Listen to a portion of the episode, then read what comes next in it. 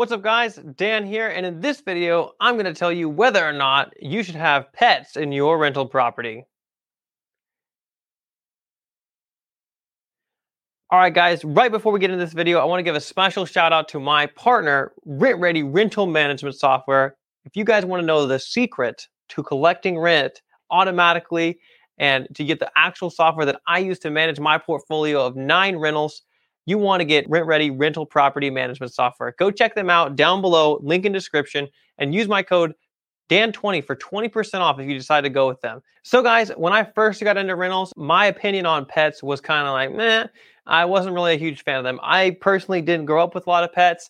And, you know, from what I had, the little I had seen, it looked like they kind of could tear up some property. So, um, I was kind of against pets, but after you know talking to a few different people, other investors and stuff, I've actually decided to allow pets in pretty much all my properties. The main reason, of course, is you can make more money having pets in your properties, as well as so you're going to get a, a wider pool of tenants to choose from. Good tenants are going to take good care of their pets. They're going to you know clean up messes. They're not going to let their pet tear up the the house. They're going to have well trained pets. Bad tenants are going to be the opposite. It's absolutely key, guys. If you're going to do pets, make sure to get good tenants. That's one great advantage of Is that it actually will screen your tenants for you. Shameless plug.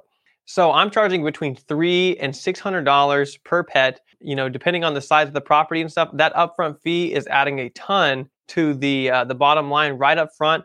And then I'm actually charging anywhere from twenty five to fifty dollars per month per pet in pet rent on top of the regular rent. So definitely use your best judgment, you know, figure out what the kind of the going rates are, you know. You know I would probably only allow maybe two pets per property, maybe three. The only thing I'd really be wary of is certain breeds of dogs because there are some dogs that are just statistically more dangerous, you know, like like pit bulls and, and Rottweilers. Having those in the property can actually raise your insurance. Guys, if you're liking this information, if I just told you how to make a few extra bucks, go ahead and hit the like button down below this video. Guys, another quick bonus, real quick for you for making extra money is actually doing some arbitrage services for your tenants. So those could include things like laundry services, storage, lawn care services. You could actually partner with a local lawn company. Just simple things like that, just convenience offers are great ways to increase the cash flow of your property without really doing anything. Guys, I hope you liked all that information. If you want another way to save a buck, Go check out RentRedi rental management software down below. It's an awesome way to manage your rental properties and save you a ton of time, effort, and energy.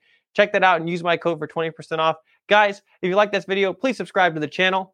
Check out the videos around me. And with that, I'm Dan Kohan, and I'll see you in the next chapter. Thanks for listening.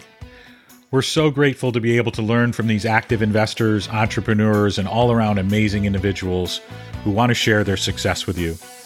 The real estate investing community really is a unique community to be a part of. If you enjoyed today's episode, you can rate or review the podcast in whatever podcast app you're listening to. It would mean a great deal to us to learn what you like, what you don't like, and even questions we can answer on your behalf. You can also subscribe to the Real Estate Pod on Apple Podcasts, Stitcher, Spotify, or anywhere you listen to podcasts.